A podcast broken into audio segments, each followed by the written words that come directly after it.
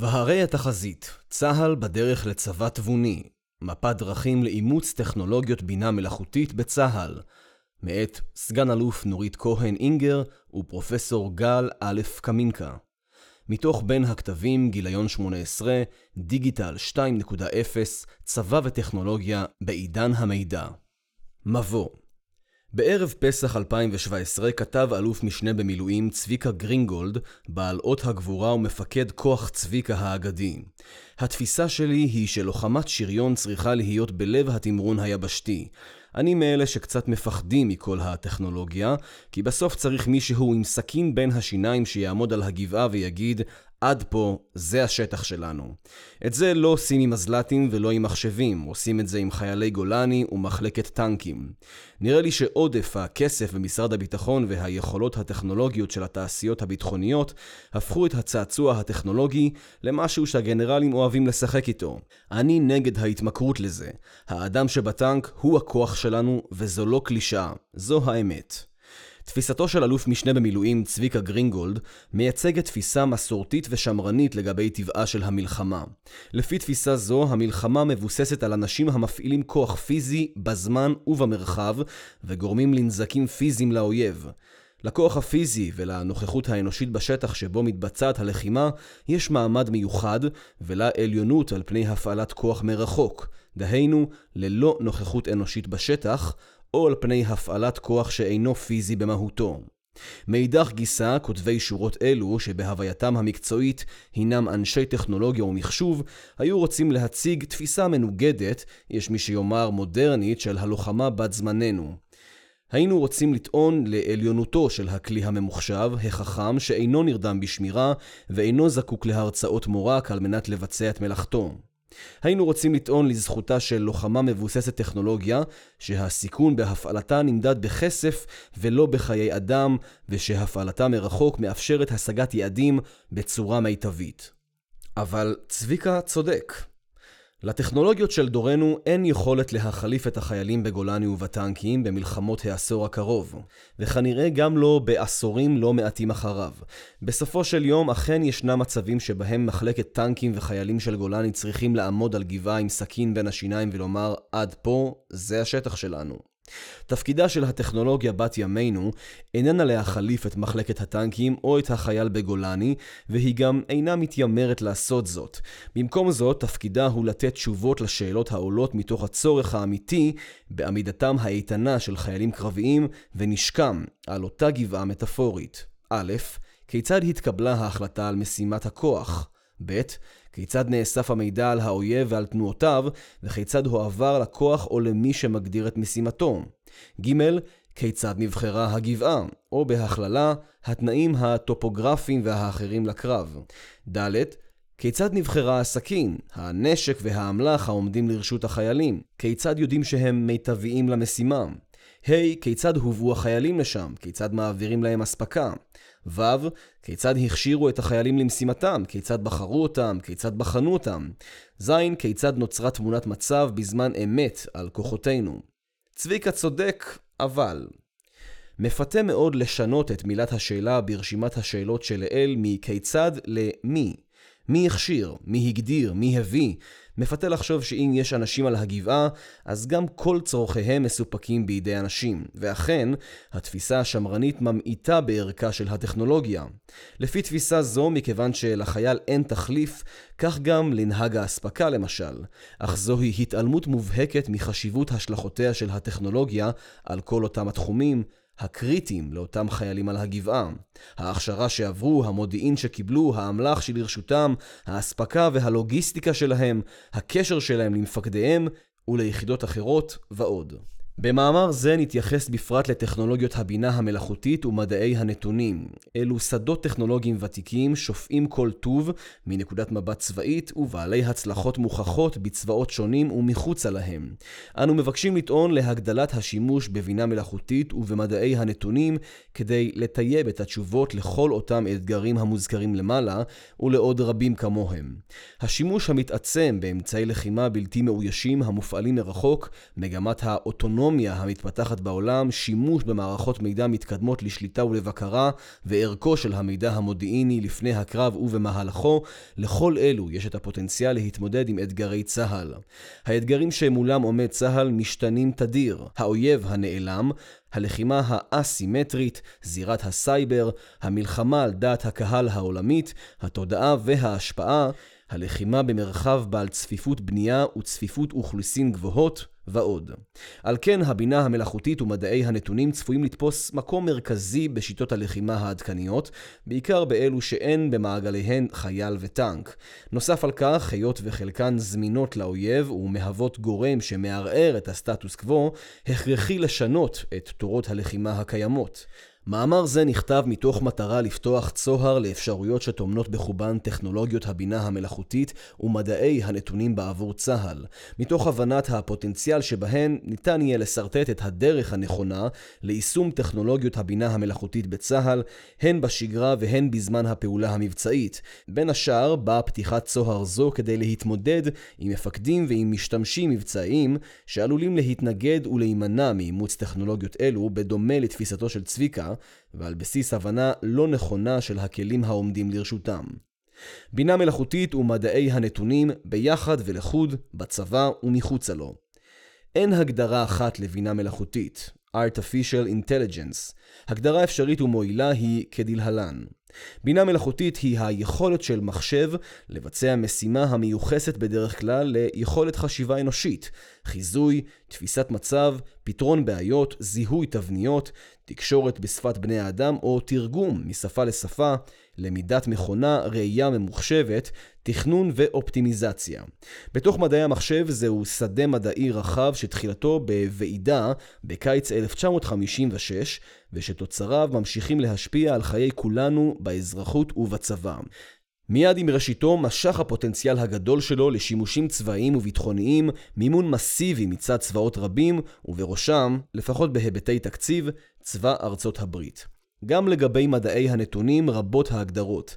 מדעי הנתונים, Data Science, הינו התחום העוסק בעיבוד נתונים ובהסקת מסקנות מתוכם, בייחוד בקנה מידה גדול, ביג דאטה. מטבע הדברים, תחום זה משתמש בשיטות המגיעות בחלקן מתחום הבינה המלאכותית, כגון שיטות הלמידה העמוקה, שחזרה לכותרות בשנים האחרונות. חלקן האחר מגיע מתחומים אחרים, לדוגמה סטטיסטיקה ומתמטיקה. התחום התפתח במיוחד בשנים האחרונות לאור העלייה הדרמטית בנפח הנתונים המיוצרים על ידי החברות המודרניות והשימוש המסיבי ברשתות החברתיות שבהן מיוצר, מועבר ומעובד מידע זה. לצד זאת, העלייה המשמעותית ביכולת לעבד נתונים רבים באמצעות מעבדים גרפיים, GPU, עודדה התפתחות זו. כיום תפס התחום תאוצה כה משמעותית, עד כי נפתחו מרכזי מחקר בתחום באוניברסיטאות בארץ, ונוצרו תוכניות לימוד ייעודיות. הערבוב הקיים בין התחומים הוא אמיתי, מוצדק ואף מפרה. לפיכך, נרשה לעצמנו במאמר זה להתייחס למונחים במעט ערבוב ובאי דיוקים קלים, מפאת קוצר היריעה. בשנים האחרונות רבו הכותרות הדרמטיות באשר להישגים ממשיים ודמיוניים שמאחוריהן עומדת הבינה המלאכותית. כותרות ענק מזהירות מאבטלה נוראית בתוך זמן קצר, או מסיומו העתידי של עידן שליטת המין האנושי בעתידו. כותרות אחרות מנבאות פריצות דרך ברפואה ובחקלאות, וחוזות חיי שפע ובטלה לכולם. גם מי שאינו מכיר את התחום לא יופתע לשמוע שאין הרבה בכותרות אלו, ושמדובר בגל כותרות שוותיקי הטכנולוגיה כבר חוו גם בשנות ה-80 ואף בשנות ה-70. אז מה חדש? מעט היסטוריה במקום היסטריה.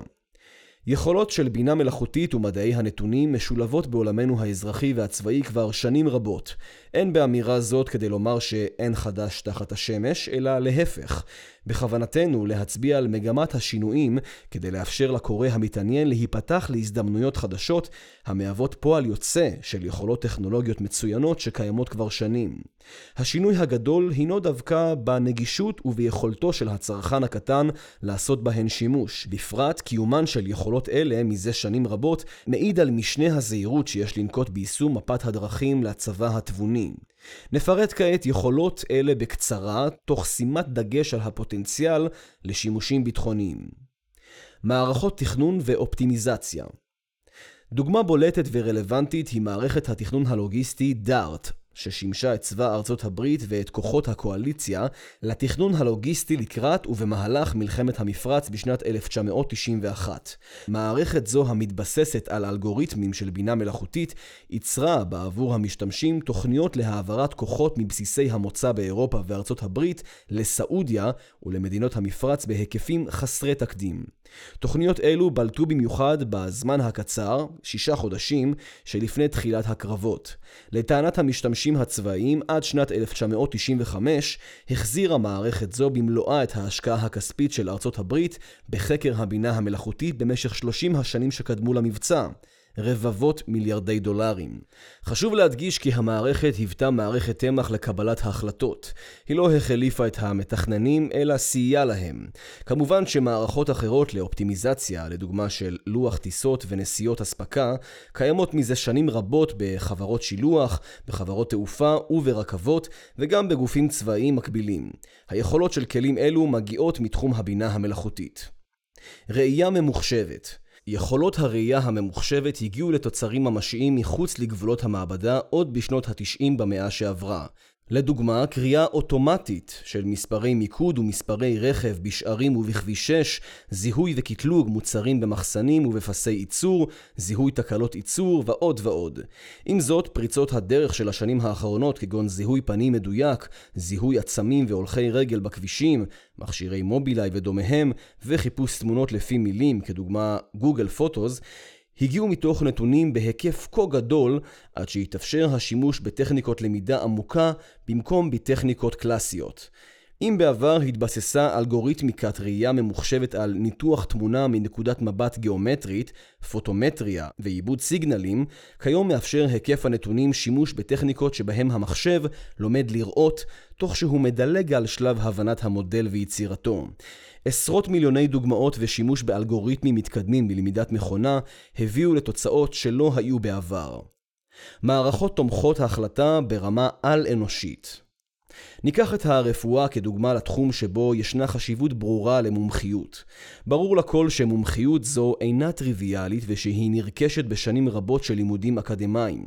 אף על פי כן, בשנות ה-80 וה-90 הגיעו מערכות בינה מלאכותית כגון אינטרניסט, YCIN ואחרות, ליכולות זיהוי מחלות בתחומים צרים מאוד של דיאגנוסטיקה ושל מומחיות ברמות גבוהות מאלו של רופאים אנושיים. יש לומר כי הבסיס הטכנולוגי השתנה לגמרי מאז, והיום מערכות רפואיות חכמות מתבססות על נתונים ולא על טכנולוגיות של שנות ה-80. פיתוחים חדשים מאפשרים היום לשעון החכם המצויד בחיישני דופק, טמפרטורת גוף, מוליכות אור וכולי, לחזות ולהתריע על מצבים חריגים. מערכות מבוססות ראייה ממוחשבת יודעות לנתח תמונות רדיולוגיות כדי לחפש גידולים על בסיס הנתונים והמידע שעומדים לרשותן. ישנן אפילו מערכות המאושרות על ידי ה-FDA לשימוש ללא רופא, היודעות לזהות בעיות ראייה הנובעות מסוכרת. המערכות מגיעות ליכולות גבוהות, לעיתים אף גבוהות מאלו של רופאים, אך מומחיות זו מוגבלת לתחומים צרים, גידולים מסוגים ספציפיים, מחלה ספציפית, ואינה מהווה תחליף לרופא המומחה. הבינה המלאכותית תשנה את הרדיולוגיה, אך לא תחליף את הרדיולוג. זוהי תופעה כללית במערכות הבינה המלאכותית. מערכות רבות מגיעות לביצועים על-אנושיים, אך בתחומים צרים מאוד. יש לשים לב לכך כאשר אנו פונים ליישם מערכות כאלו בעבור הצבא. דוגמה רלוונטית נוספת הינה מערכת בינה מלאכותית הנקראת ארמור, שהוכנסה לשימוש בשדה התעופה בלוס אנג'לס. המערכת ממליצה על מיקומים ועל זמנים להצבת מחסומי משטרה ואבטחה, תוך שהיא משקללת את המשאבים המוגבלים את העובדה שיריב צופה במחסומים ולומד אותם, ואת חשיבות המטרות ופגיעותן. בשלהי העשור הקודם, לאחר שהופעלה המערכת במשך שנה בלבד, כבר גדל מספר המעצרים שנבעו מתפיסת נשק בלתי חוקי ומעבירות אחרות ב-30% לעומת השנה שקדמה לה. לאור הצלחתה שם, כיום נעשה שימוש באלגוריתם זה בתהליכי ההחלטה על הצבת מאבטחים בטיסות, על פטרולים של משמר החופים האמריקאי, על פיזור פקחים ברכבות ועוד. ניתוח טקסט החל בתמלול הדיבור וכלה בהבנת טקסטים כתובים. מאז שנות התשעים קיימות סביבנו מערכות היודעות לזהות דיבור, בין אם מילים בודדות במערכות טלמרקטינג וניתוב שיחות, וכלה במערכות הכתבה אישיות המאפשרות לערוך טקסט ולכתוב ללא הקלדה. לאלו מצטרפות מערכות המתפקדות בשפה טבעית ויודעות לקרוא טקסטים, לתמצת, לזהות את הכותב, במקרים מסוימים גם את שפת האם שלו, אם זו שונה משפת הטקסט ואפילו את מינו, וכמובן להתריע על מילים או על ביטויים מחשידים. שפע הנתונים הטקסטואליים, שהם אולי סוג הנתונים הנפוץ ביותר לשימוש בבינה מלאכותית, הביא לתוצאות מרהיבות. במערכת העיתון וושינגטון פוסט הפיקה מערכת בינה מלאכותית בשם הליאוגרף למעלה מ-500 ידיעות במהלך מערכת הבחירות האחרונות בארצות הברית, והשימוש בה רק גובר ומשתכלל. כלי דומה שהושק לאחרונה על ידי חברת גוגל מייצר ערכים חדשים בוויקיפדיה על סמך אלפי דפי אינטרנט שנותחו בידי המכונה. לאחרונה התפרסם כי מערכות של חברת עליבאבא הסינית ושל מייקרוסופט ניצחו בני אדם במבחני הבנת הנקרא סטנדרטים. יכולות אלו הצטרפו יחד ליצירת בוטים המשוחחים עם המשתמש בשפה טבעית, בטקסט ואף בדיבור. המערכת הראשונה מסוג זה הייתה אליזה, שנוצרה בשנת 1964. מערכות כאלו נמצאות בשימוש נרחב כיום, ביניהן אלקסה של אמזון, קורטנה של מייקרוסופט וסירי של אפל. יכולות ניתוח הקול וזיהוי הדיבור שלהן מדהימות יחסית למערכות העבר. עם זאת, יש לשים לב כי יכולתן לפתור בעיות היא מוגבלת. מערכות אלו יודעות לענות על שאלות, כגון מתי הרכבת לפתח תקווה, אולם לא יודעות לפתור בעיות או לתכנן משימות מורכבות. המשתמש האנושי עדיין נדרש למלא תפקיד זה, לפחות לעת עתה. מאידך גיסא, הטכנולוגיה משתפרת מיום ליום. גוגל הודיע לא מזמן על תוכנית ניסיונית, דופלקס, המאפשרת לסוכן ממוחשב לקבוע פגישות בעבור לקוחות החברה, תוך שהוא מדבר איתם, ועם המוזמנים האחרים בטלפון, בקול ובשפה טבעיים. רובוטים וכלים אוטונומיים לא נוכל להקדיש את המקום הראוי לדיון מעמיק ברובוטיקה ובאוטונומיה, ולכן נציין רק עובדה ברורה. רכבים אוטונומיים ורובוטים בכלל מביאים לידי ביטוי מספר גדול של יכולות בינה מלאכותית ומדעי הנתונים. חשוב להבין כי בשימושים האזרחיים, רובוטים אוטונומיים מתפקדים לאורך ימים ושבועות ללא התערבות אנושית. לדוגמה, מכסחות דשא רובוטיות או רובוטים במחסני ציוד ואספקה. היכולות האוטונומיות הינן גבוהות מאוד. ניקח כדוגמה כלי רכב קרקעיים אוטונומיים. חשיבותו הצבאית של נושא זה בעבור שיירות אספקה, פטרולים ואף לחימה ברורים ומובנים. החל מסוף שנות ה-80, מוסדות אקדמיים וגופי מחקר הדגימו שוב ושוב יכולות נהיגה אוטונומית בכבישים אזרחיים לאורך מאות קילומטרים. בשנת 2004 הכריזה דרפה על תחרות נהיגה אוטונומית בתנאי שטח, מלוס אנג'לס ללאס וגאס. בתחרות זו השתתפה גם קבוצה ישראלית בחסות מפת שהגיעה למקום השני. הזוכה במקום הראשון נסע 11 קילומטרים, בעוד הקבוצה הישראלית הצליחה לנסוע מרחק של כעשרה קילומטרים בלבד. דרפה החליטה לחזור על התחרות כל שנה עד שמישהו יצליח לסיים את המסלול כולו, 400 קילומטרים, והעריכה כי יעד זה יושג רק בעוד 10 שנים לפחות. אלא שבתחרות הבאה, בשנת 2005, השלימו 6 קבוצות את המסלול והגיעו ליעד. תחרות זו סימנה את תחילת הפריצה של חברות אזרחיות מתחום המחשוב לשוק המכוניות, בהן גוגל, אובר ומובילאיי. חברות אלו חוברות ליצרניות מכוניות או מייצרות אותן בעצמן. כבר היום קיימות מכוניות בעלות יכולות נהיגה אוטונומיות מוגבלות, לדוגמה אוטופיילוט של חברת טסלה. שימוש בלמידת מכונה לניתוח ולאפיון של הפרט ושל הארגון. השימוש הנרחב במדעי הנתונים בתחום הפרסום וההשפעה ידוע ברבים. מדובר ביכולת להסיק מידע על הפרט מתוך נתונים על התנהגותו, על העדפותיו ועל קשריו החברתיים והמקצועיים. אנו מתייחסים לתחום זה בחיי היום-יום כמובן מאליו, וכמו בכל טכנולוגיה יש ביכולות אלו צדדים חיוביים ושלילים. השאלה היא, מי משתמש בהן ולשם מה. טכנולוגיות ניתוח ואפיון זכו לפרסום שלילי רב בעקבות פרשיית קיימברידג' אנליטיקה. חברת ייעוץ פוליטי שילבה טכנולוגיות מתחום מדעי הנתונים לצורך השפעה על תהליכי הבחירות לנשיאות ארצות הברית ובקמפיין הברקזיט ליציאת בריטניה מהאיחוד האירופי. תוך שימוש במידע מהרשתות החברתיות, ערכה החברה ניתוח אישיותי ופילוח אוכלוסין, ועל סמך אלה הפיצה לכל נמען מידע מותאם אישית שתומך בלקוחות החברה ומשמיץ את יריביהם. אולם לא כל שימוש ביכולות אלו הוא שלילי. היכולת של מנועי חיפוש והמלצה להתאים את תוצאות החיפוש לטעם האישי ולהעדפות אישיות, הופכות אותם לאפקטיביות מאוד. דוגמה חיובית הינה השימוש בניתוח נתוני משאבי אנוש בתהליכי גיוס לחברות, המפחיתים משמעותית את עלות הגיוס וסינון המועמדים. בתהליך זה מנותחים נתונים שנאספו על המועמד, לעתים ללא ידיעתו, ואלגוריתמיקה קובעת לו ציון התאמה לתפקיד באופן אוטומטי, ומסננת את המתאימים ביותר מבין מאות מועמדים למשרה. כך גם הולך וגובר השימוש בכלים דומים להערכת עובדים בתוך ארגונים. ניתוח נתונים מתוך רשתות חברתיות וארגוניות יכול גם לחשוף מידע ארגוני, בטכניקות מתחום לינק אנליסט שהחל לפרוח בעשור הקודם. מבנה הארגון, הקשרים הסמויים בו, המהווים חלק חשוב מתפקוד הארגון, אבל לא מופיעים במבנה הארגוני הרשמי, קשרי התלות המגוונים שמתקיימים בו, מידת וסדר חשיבותם של פרטים ושל בעלי תפקידים, ועוד. מערכות כאלו נמצאות בשימוש ה-FBI ויחידות משטרה שונות בארצות הברית לניתוח ארגוני טרור ופשע. יכולות ניתוח מבנה ארגוני יכולות לדוגמה להעריך את ההשפעה הארגונית שתהיה לנטרול בעל תפקיד כזה או אחר. הבינה המלאכותית משנה את כללי המשחק בעולם. בשנים האחרונות החל מרוץ חימוש של המעצמות בתחום. מנהיגי העולם מכריזים קבל עם ועדה כי הם מציבים את הבינה המלאכותית כאסטרטגיה. נשיא ארצות הברית לשעבר, ברק אובמה, מינה בעל תפקיד בכיר, Chief Data Scientist, שתפקידו לקדם פתרונות מבוססי ניתוח מידע מתקדם. סין הכריזה כי שמה לעצמה יעד להיות ראשונה בעולם בתחום עד שנת 2030. בנאום מול סטודנטים בספטמבר האחרון הכיר נשיא ברית המועצות ולדימיר פוטין בחשיבותה של הבינה המלאכותית. לדבריו, מי שישלוט בבינה המלאכותית, ישלוט בעולם. נשיא צרפת, עמנואל מקרון, יצר תוכנית עתירת משאבים לקידום הבינה המלאכותית, בדגש על הקמת רשת מרכזי מחקר ייחודיים, שימור הטאלנטים האקדמיים בצרפת, והתמקדות בפתרונות בעבור עולם הרפואה והרכבים האוטונומיים.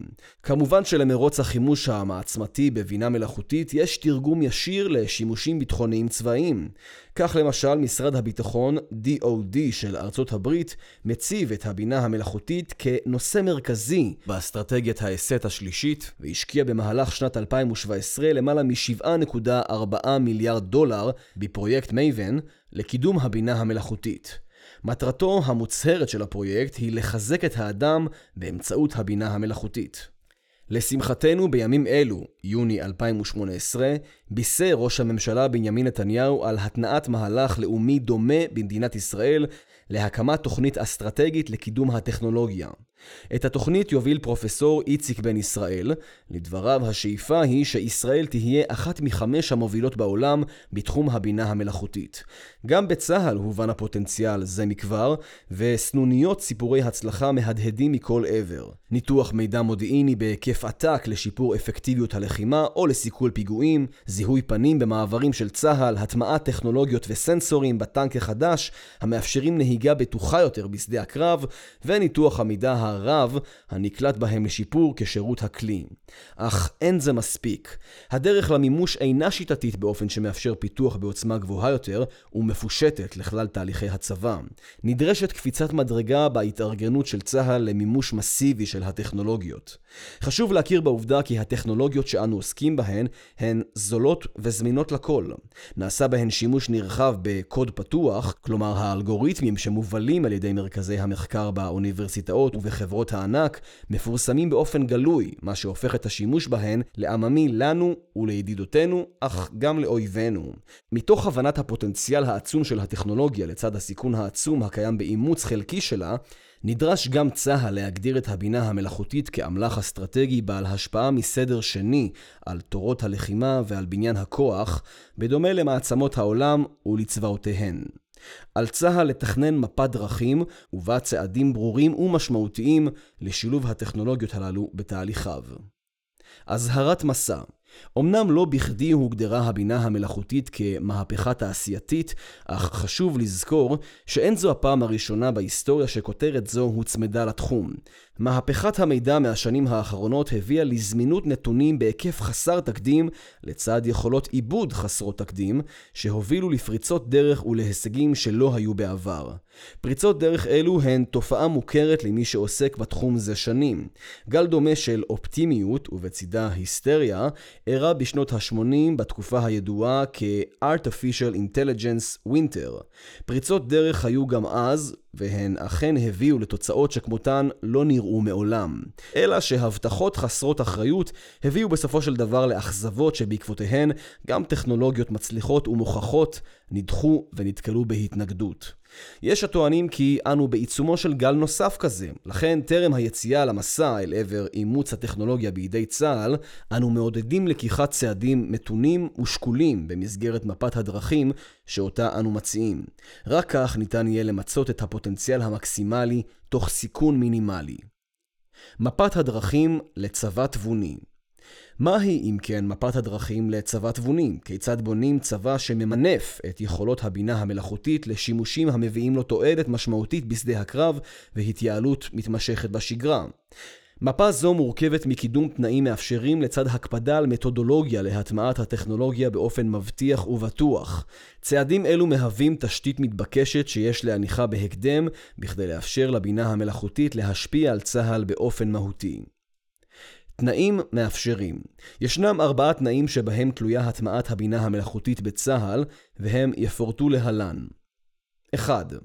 כוח אדם ייחודי ויהודי. פיתוח והטמעה של טכנולוגיות בינה מלאכותית בצה"ל דורשים כוח אדם ייחודי ומיומן. א', מהנדסי מידע, ניהול מאגרי העתק והשינוע המורכב של המידע אליהם, ב' אנליסטים, שליפת נתונים ממאגרי הנתונים והצגתם לצרכנים בצורה נגישה ומובנת. ג. חוקרי מידע, מימוש המודלים והאלגוריתמים המתקדמים של מיצוי המידע והבינה המלאכותית.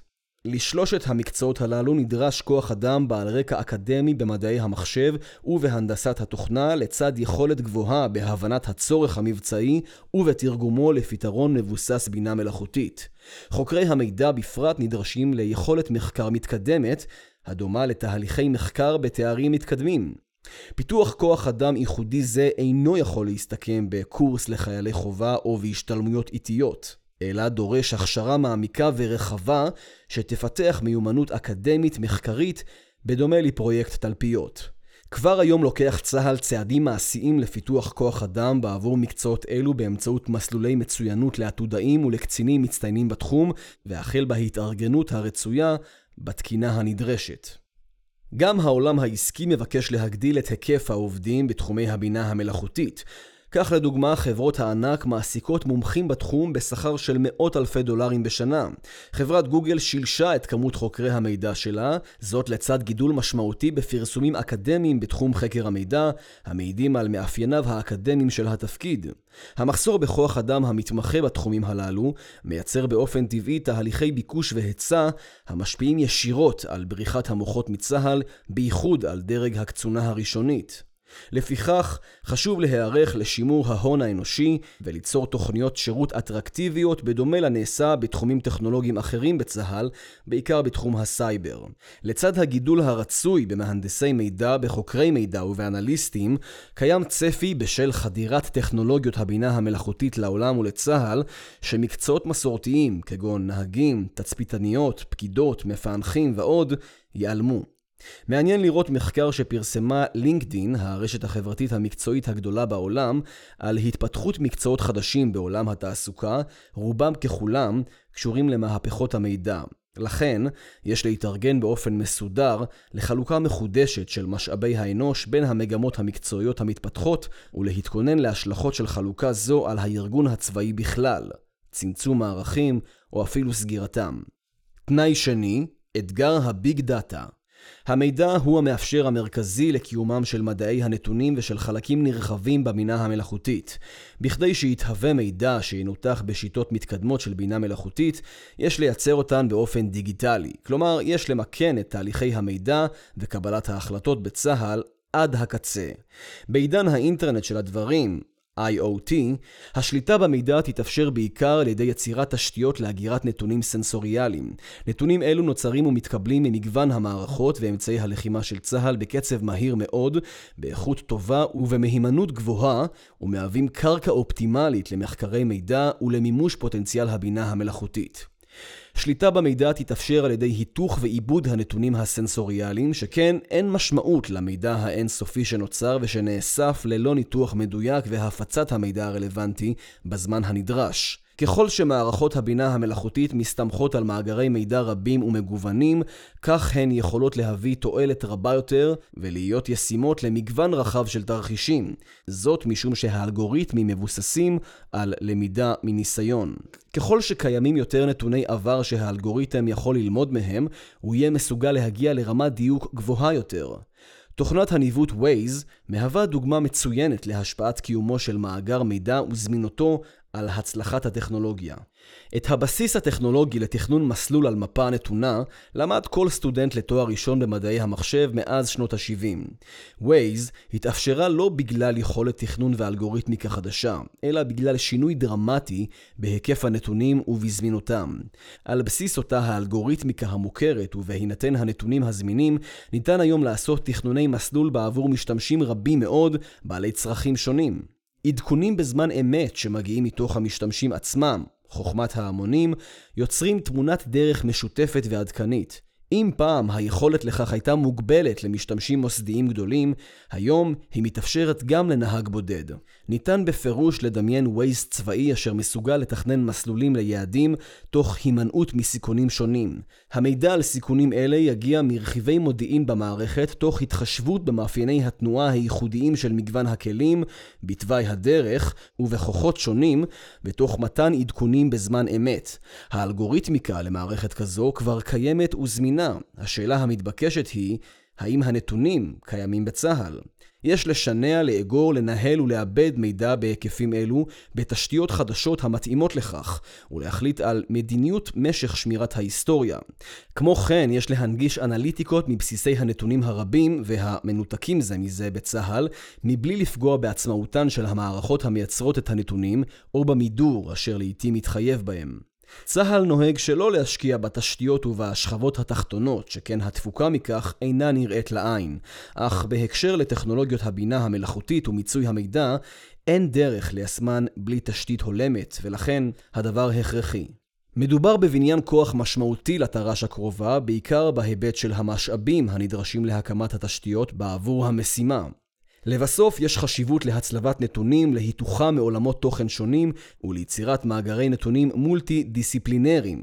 כך למשל חיבור נתונים מודיעיניים לצד נתונים על כוחותינו, אדום וכחול, יכול לשפר משמעותית את פעילותו המבצעית של צה"ל. בהיבטים תומכי הלחימה, חיבור נתוני הלוגיסטיקה עם משאבי האנוש, הנתונים הרפואיים ונתוני התקינה, יכול לייעל את פעילותו של צה"ל בשגרה ואת כשירותו ומוכנותו לחירום. היבט שלישי, השתנות צבאית, תהליכי עבודה דיגיטליים. כדי ליצור מהפכה טכנולוגית בצה"ל, נדרש לעשות שימוש מיטבי במידע. שימוש כזה מחייב תכנון ויישום תהליכים דיגיטליים. לא רק שיפור אינקרמנטלי של התהליכים הקיימים, אלא שינוי מהיסוד של הדרך שבה אנחנו פועלים. טרנספורמציה דיגיטלית מחייבת אותנו להיפטר מהרגלים ישנים, כגון גיליונות אקסל ארוכים ומפורטים שעוברים במיילים, שיחות טלפון ומסרונים לסיכום החלטות, מערכות ורשתות שאינן מקושרות. לצד זאת, עיקרון מרכזי במימוש הדיגיטלי בשנים האחרונות הוא שמירה על זמישות, agility. לפי עיקרון זה, כדי להדביק את הקצב הקיים בעולם ולייצר החזר השקעה ברור ומיידי, עלינו להתאים את עצמנו במהירות ובגמישות למציאות המשתנה, למעגלים קצרים של תכנון וביצוע ולמשימות טכנולוגיות. חשוב לזכור שהטמעת תפיסות עתירות טכנולוגיה הינה דבר מורכב כשלעצמו. צה"ל ניסה ליישם רעיונות דיגיטליים ורשתיים בעבר בהצלחה חלקית בלבד. על לקחי העבר, לעמוד למול עינינו בתכנון המפורט של מפת הדרכים להצלחת המהלך. היבט רביעי, מנהיגות להשתנות הנדרשת. יצירת חזון ומפת דרכים למימוש השתנות מסדר גודל כזה בצה"ל מחייבת יד מכוונת, מנהלת בעלת ראייה מערכתית, על-זרועית ונטולת אינטרסים. על המינהלת להתחיל מהפצת הבשורה על מגמת השינוי ולקדם את העיסוק בתנאים המאפשרים אותם. יהיה עליה להגדיר את בניין הכוח הנדרש, לאתר הזדמנויות, ליצור תוכנית עבודה ולתכנן את המשאבים הנדרשים ברמה המערכתית באופן שמייצר היתוך בין עולמות תוכן שונים. במעלה הדרך היא תצטרך להסדיר רגולציות וארכיטקטורות ולעסוק בסוגיות במעגל שני כמו מידור, אתיקה ועוד. כדי לרתום את הארגון להשתנות מסדר זה, מומלץ שהדרג הבכיר יראה בפיתוח הטכנולוגיה ובהטמעתה משימה הנמצאת בראש סדרי העדיפויות של הארגון. בהקשר של בינה מלאכותית ניכר כי בדרג המטה הכללי בצה"ל קיימת הבנה של הפוטנציאל ושל חשיבות הטכנולוגיה המאפשרת את הקצאת המשאבים והקשב הנדרשים בתר"ש הקרובה, אך אין זה מספיק. ההובלה אינה יכולה להתבטא רק בדרג המטכ"ל, אלא היא נדרשת בכל תהליך שתיושם בו הבינה המלאכותית. נדרש צ'מפיון מבצעי, אשר יוביל באופן אישי את הגדרת הצורך, ינחה את הפיתוח וילווה את הטמעת קפיצת המדרגה הנדרשת בכל יכולת חדשה, אשר באופן טבעי תסבול בהתחלה מקשיים.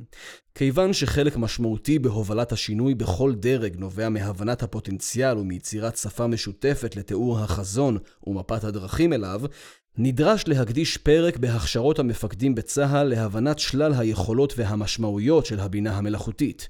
מאמר זה מהווה מבוא רלוונטי לעניין זה. מתודולוגיה להטמעת הטכנולוגיה התנאים המאפשרים מהווים הכרח לארגון שמעוניין לבצע את קפיצת המדרגה לבינה המלאכותית, אך לכשעצמם אינם מספקים. לאופן שבו מוטמעת הטכנולוגיה יש חשיבות אדירה. להלן נסקור כמה המלצות ועקרונות שעליהם יש להקפיד בעת יישומה של הבינה המלאכותית כדי ליצור חוויית הצלחה. 1. הטמעה הדרגתית ושמירת האדם בלולאה. אחת ההגדרות הפופולריות לבינה מלאכותית היא שמחשבים יעשו את מה שהם עושים בסרטי המדע הבדיוני. הגדרה זו מרמזת על החשש האנושי הקיים בהטמעת מערכות מבוססות בינה מלאכותית. הפחד שלנו הוא שהגולם יקום על יוצרו, אך חשוב לומר שהחשש הזה איננו מציאותי. כולנו מושפעים בדרך זו או אחרת מסרטי המדע הבדיוני. לעתים הסרטים מייצרים אצלנו דעות קדומות, חששות ופחדים מוגזמים, ובעיקר על יכולתה של הטכנולוגיה לקום על יוצרה. הבנה מעמיקה של היכולות השונות ושל מגבלות הטכנולוגיה מנטרלת חשש זה. לכן, בבואנו להטמיע מערכות מבוססות בינה מלאכותית, יש להקדים ולהסביר עליהן עד כמה שניתן. לצד זאת, מקנן בנו חשש נוסף. האם המכונה תהיה טובה מאיתנו ואף תחליפנו? האינטראקציה בין האדם למכונה הינה נושא הנלמד ומתפתח משמעותית בשנים האחרונות, אשר נשען בעיקר על תחום הפסיכולוגיה. טכנולוגיות רובוטיקה ואוטומציה קוראות תיגר על תפקודים מסורתיים, ולא קשה לחזות עתיד שבו מכונות חכמות תחלפנה אנשים. לפיכך יש להתייחס במשנה זהירות להטמעת יכולות בינה מלאכותית ולהתחשב ככל האפשר באספקטים הפסיכולוגיים, חששות אישיים, אגו וכולי, של הטמעת מערכות מסוג זה. חשוב להתמודד עם הרגשות הכרוכים בכך, ולא להשתמש בטיעונים הגיוניים בלבד. על כן, בבואנו לממש יכולת המבוססת על בינה מלאכותית, נדרשים הדרגתיות וצעדים קטנים ששומרים את האדם בתמונה. Man in the Loop. יכולות אלו אינן אמורות להחליף את האדם בשלב זה, אלא להגבר, לייצר סינרגיה, את יעילותו בתהליכי העבודה, ובכך להפחית את החששות וההתנגדות הטבעיים של המשתמש. מסיבה זו, פרויקטי ענק לקידום בינה מלאכותית אינם עוסקים בשלב הראשוני בהחלפת האדם על ידי המכונה, אלא דווקא בהעצמת האדם על ידי המכונה. לדוגמה, בפרויקט הדגל מייבן של ה-DOD בארצות הברית, Man and Machine Work Together. בפרויקט זה מקפידים על קיומם של צעדים קטנים ולא יומרניים, שכל אחד מהם מביא יכולת המבוססת על הטכנולוגיה, תוך הוכחת החזר ההשקעה מכל יישום. הדגש המרכזי בפרויקט הוא שתוצרי הבינה המלאכותית פועלים לצד האדם ולהעצמתו. שיטה זו מאפשרת הצלחות מהירות, Quick Wins, המעוררים בקרב הארגון והמשתמשים בטכנולוגיה תיאבון לתוצרים נוספים, לאחר שזו רכשה את אמונם. גם בדרפה עוסקים רבות בקשר שבין האדם למכונה ואף מכנים זאת סימביוזה. הם עוסקים בחקר הגורמים לבניית אמונו של האדם במידע ובמערכות בינה מלאכותית, אשר מנתחות אותו וממליצות לו על דרכי פעולה. יתרה מכך, קל יותר להטמיע אוטומציה במשימות משעממות, מסוכנות, מלוכלכות או מרוחקות, כגון פירוק פצצות ועבודות ניקיון, כיוון שבני האדם חשים נוחות ולגיטימציה כאשר מכונות מחליפות אותם במשימות אלו. על אף האמור בנוגע לשמירת האדם בלולאה, יש להיערך לעידן של משרות חדשות, כמו גם משרות שצפויות להיעלם מהעולם ולייצר אבטלה. בהקשר זה השכיל הנשיא האמריקאי טראמפ להקים תוכנית ממשלתית כזו במסגרת תפיסתו אמריקה פרסט, שמטרתה לשמר את עליונותה של ארצות הברית בתחום הבינה המלאכותית. הייעוד העיקרי של התוכנית הוא לעסוק ברמה הלאומית בעתיד התעסוקה ובהשתנות הנדרשת כדי למנוע משבר אבטלה בשל הטכנולוגיה המשבשת. גם בצה"ל, כפי שהוזכר קודם, קיים פוטנציאל להסתה בעולם המקצועות. כבכל שינוי משמעותי, צפויה התנגדות עזה מצד המערכים המקצועיים בצה"ל, שיעשו ככל יכולתם להגן על בעלי התפקידים במערך ולהצדיק את מקומם בארגון. יידרש תהליך רגיש אך נחוש בנושא, כדי למקסם את האפקט של הבינה המלאכותית ולמזער התנגדויות המבוססות על אינטרסים. 2. הסברת האלגוריתמים והנגשתם. מעבר להקפדה על העצמת האדם באמצעות המכונה, חשוב להנגיש מערכות מבוססות בינה מלאכותית למשתמשים מבצעיים באופן ברור ואינטואיטיבי. ראשית, יש להסביר ככל שניתן את האופן שבו האלגוריתם פועל, וכיצד הגיע להמלצות או לתחזיות שאליהן הגיע. תחום זה ידוע כ-Explainable AI ומובל מחקרית בעולם על ידי DARPA. הרעיון שעומד מאחורי התפיסה הוא יצירת הסבר פשוט על הפרמטרים המרכזיים בעלי ההשפעה הרבה ביותר על האלגוריתם. חשוב להבין שאלגוריתמים מבוססי למידת מכונה או למידה עמוקה כוללים מאות ולעיתים מיליוני פרמטרים שנלמדים בתהליך אינטראטיבי שחוזר על עצמו על סמך נתונים שנאספו בעבר ומשמשים לניבוי מידע חדש. במקרים אלו נכון לייצר הדרגתיות. יש להתחיל בפיתוח מודל ראשוני עם מעט פרמטרים, על חשבון דיוק התוצאות, כדי שניתן יהיה להסביר את הפרמטרים בקלות, וכך לבנות את אמון המשתמש. לאחר ביסוס האמון והצלחת הטמעת המודל, ניתן לעלות שלב ולפתח מודל מורכב יותר, שיפיק תוצאות מדויקות ומשופרות. דוגמה מצוינת להסברת אלגוריתם בינה מלאכותית ניתן לראות באפליקציית הניווט Waze. האפליקציה מציגה אפשרויות למסלולים אלטרנטיביים על סמך שני פרמטרים מרכזיים, זמן ומרחק. ברור כי המודל שעליו מתבססת האופטימיזציה מורכב עשרות מונים, אך הפשטתו והנגשתו המנומקת למשתמש מייצרת אמון. גם תהליך ההטמעה של המוצר מהווה דוגמה חיובית. לפני שנים ספורות הכוונת ה-Waze הייתה בגדר המלצה בלבד. כיום, 100 מיליון משתמשי האפליקציה נותנים בה אמון מלא ואינם מערערים על המסלול שאותו היא מציעה. נוסף על הסברת האלגוריתם, נדרש לייצר שקיפות מלאה, שבמסגרתה יהיה המשתמש מודע למידת הדיוק של הטכנולוגיה. במילים אחרות, חשוב להבהיר למשתמש עד כמה האלגוריתם מצליח או נכשל במילוי תכליתו. כאשר מייצרים הסברה בהירה וברורה של האלגוריתם ומנגישים אותו כראוי למשתמש, תוצאות האלגוריתם והמלצותיו מתקבלות על ידו באופן שלם יותר. חלק משמעותי ביצירת הבנת המשתמש היא ויזואליזציה של הנתונים והאנליטיקות. הנגשה ויזואלית זו בונה את אמון המשתמש במידע ובתובנות המופקות ממנו, שכן כידוע, תמונה שווה אלף מילים. 3. הנעת הארגון על ידי מידע Data Driving Organization בניית ארגון אשר מונה על ידי מידע מהווה תנאי מקדים להטמעת הבינה המלאכותית, וזהו הדבר שיאפשר את הצלחת יישומם. הכוונה היא שהארגון יעשה שימוש מושכל במידע שבידיו.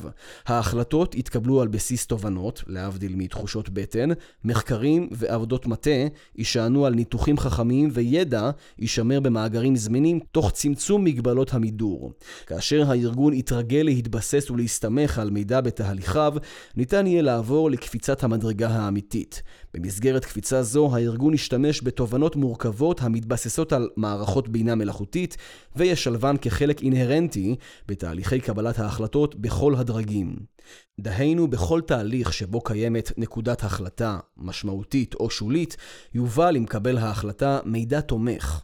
בעת הכרעתו בסוגיה השתמש מקבל ההחלטה במידע זה והתבסס עליו. בשל הכמות האדירה של מידע שנאסף, נדרש תהליך מיצוי וזיקוק של המידע לכדי תובנות רלוונטיות. בהכללה גסה ניתן לחלק מערכות המממשות אלגוריתמי מיצוי מידע לשלוש רמות שונות.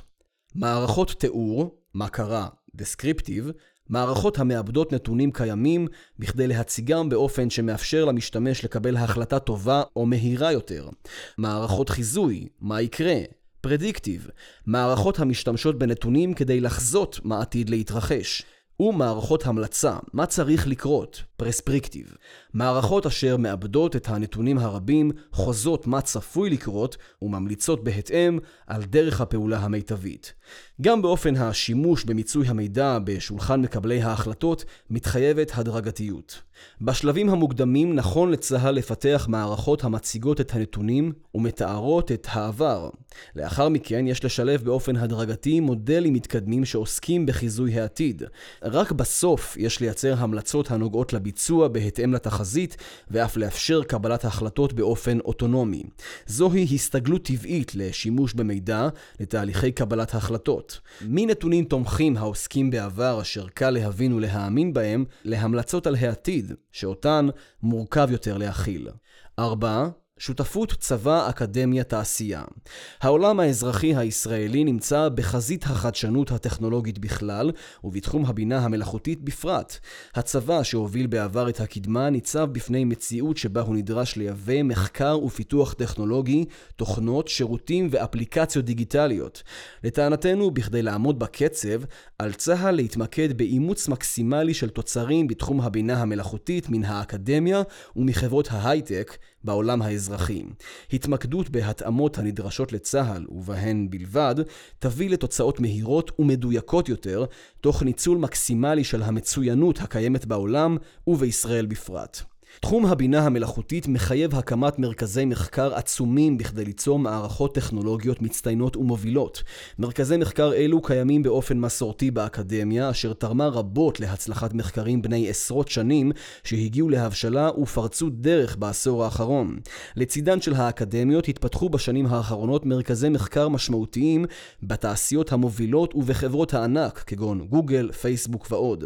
נוסף על כך, מוקמות אלפי חברות סטארט-אפ אשר נותנות מענה לבעיות המחייבות פתרונות יצירתיים וחדשניים. רק לאחרונה פורסם כי בישראל פועלים עשרות סטארט-אפים מצליחים ומבטיחים בתחום הבינה המלאכותית, אשר ברובם מפתחים פתרונות תשתית חדשניים הצפויים לספק מענה לצרכים מתפתחים בתחום. הגדילה לעשות חברת האנליסטים גרטנר, שדרגה את ישראל כמובילה בעולם של חברות מגניבות, cool and hot vendors, בשנת 2017, מעל סין ובריטניה. לטענת גרטנר, האקו-סיסטם הייחודי שמתקיים בישראל בין התעשייה וצה"ל, מהווה סיבה מרכזית לדירוג גבוה זה. על כן, אחת המשימות המרכזיות של צה"ל בדרכו להיות צבא תבוני, היא להשכיל לרקום את השותפויות הנדרשות עם האקדמיה ועם התעשייה. שותפויות אלו ייצרו השקעה חוזרת במשק הישראלי, על ידי השקעת משאבים ממשלתיים ומעגל מטיב, שרק יעצים את מדינתנו. הרעיון דומה לאופן שבו סוכנות המחקר הממשלתית בארצות הברית, דרפ"א, מממנת מחקרי בינה מלאכותית בארצות הברית למעלה מחמישה עשורים. לרשות צה"ל עומד יתרון מובנה וייחודי בבואו להטמיע ולקדם בינה מלאכותית בארגון. בישראל ישנן אפשרויות לחיבור מהיר בין חוקרים באקדמיה, טכנולוגיות אזרחיות מסחריות והצבא ברמה הארגונית, החברתית והמקצועית. זוהי רשתיות ייחודית לישראל, ויש להדגישה ולמצותה בכל תוכנית הטמעה.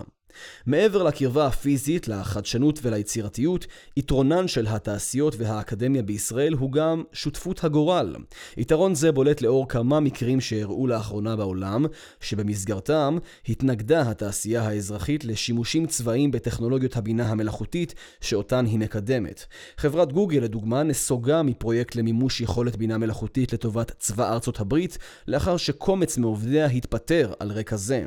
דוגמה נוספת היא עצומה שנחתמה על ידי ענקיות התוכנה המובילות בתחום הבינה המלאכותית בניצוחו של אילון מאסק, שלא לעסוק בתכנות נשק המבוסס בינה מלאכותית. בשל שותפות הגורל הישראלית, הסבירות שמקרים כגון אלה יתקיימו כאן היא אפסית.